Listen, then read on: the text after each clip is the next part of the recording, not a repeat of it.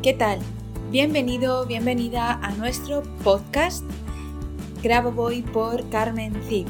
En este podcast vamos a hablar y aprender y enseñar sobre todas las enseñanzas del doctor Grabovoi.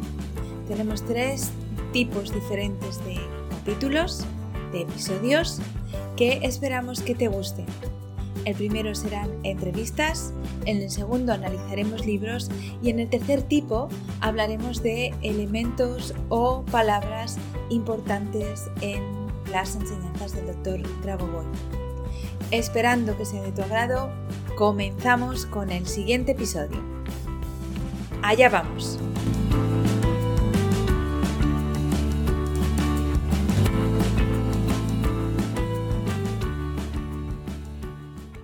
Hola, ¿qué tal? ¿Cómo estás? Bienvenido, bienvenida a este nuevo episodio de nuestro podcast Grabovoi por Carmen Cid, en donde te voy a hablar de un libro. Hoy toca libro. El libro que he escogido hoy es La enseñanza de Grabovoi sobre el alma. ¿Por qué este libro? Bueno, pues porque estamos desarrollándonos ya, tenemos ya muchos, muchos alumnos, mucha gente que nos sigue, que cada vez pide más y más avanzar, ¿no? Y no solamente a través de los cursos, sino a través de, como digo, de los libros y aprender con mayor profundidad.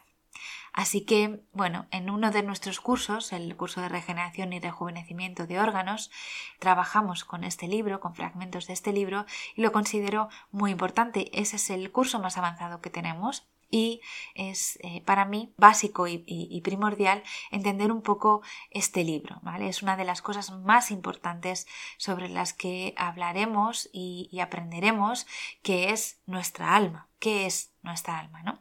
Nuestra alma es el recipiente de toda la sabiduría y la capacidad del universo, pero eh, que hay que saber despertar y desarrollar para poder recuperar con nuestro poder personal y crear y modificar todo aquello que esté fuera de la norma, siempre desde la sabiduría del alma.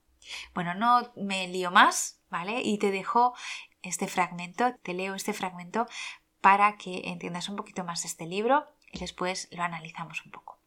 Dice así: la estructura de este aprendizaje se basa en el hecho de que cuando nos fijamos en la información acerca de la salvación y el desarrollo armonioso, en primer lugar, como un elemento de gestión de la tarea de salvación de todos, a través de la tecnología y el uso de diversos elementos de gestión, como son el alma, el espíritu, la mente, el cuerpo, etcétera, trabajamos en un nivel estructural. Pienso en el alma y principalmente en el trabajo de mi alma.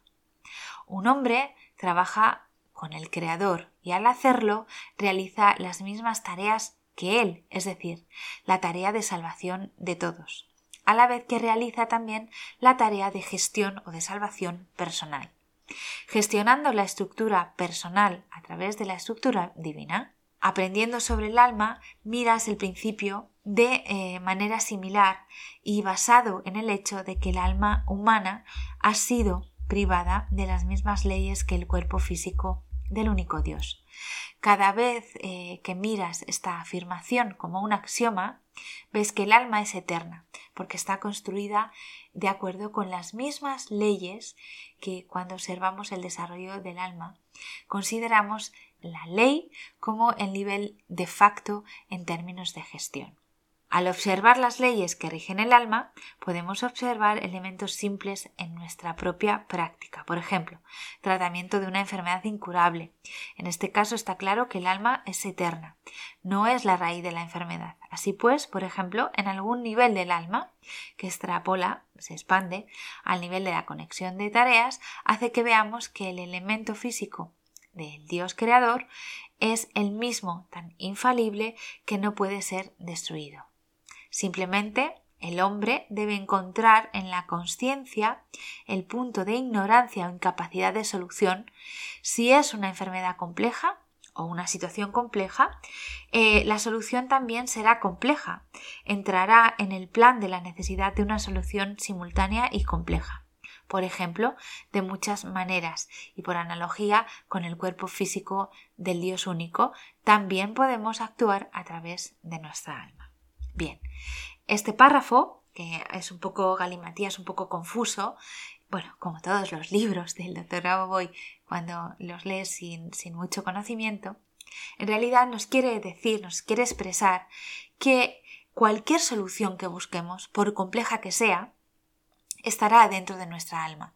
Y ella, a través de nuestra capacidad creadora, nos dará la solución. Y debemos encontrar el camino de comunicación con nuestra alma a través del espíritu y la consciencia para poder encontrar la solución a, esa, a ese problema o a esa situación que tenemos.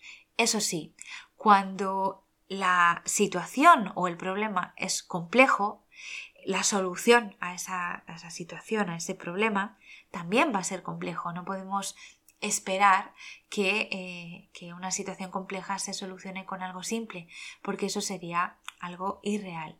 Simplemente tienes que entender que tiene una solución, que esa solución está en tu alma y que conectando a través del alma podrás encontrar dicha solución y se te irá dando paso a paso para poder resolver cualquier cosa a través del conocimiento de tu alma. Bueno, no me enrollo más, espero que te hayan entrado ganas de ver eh, y de leer este libro y sobre todo de seguir aprendiendo. Así que con todas esas ganas de seguir aprendiendo que tienes, nos vemos el próximo viernes. Hasta el viernes, chao, pasa una fantástica semana.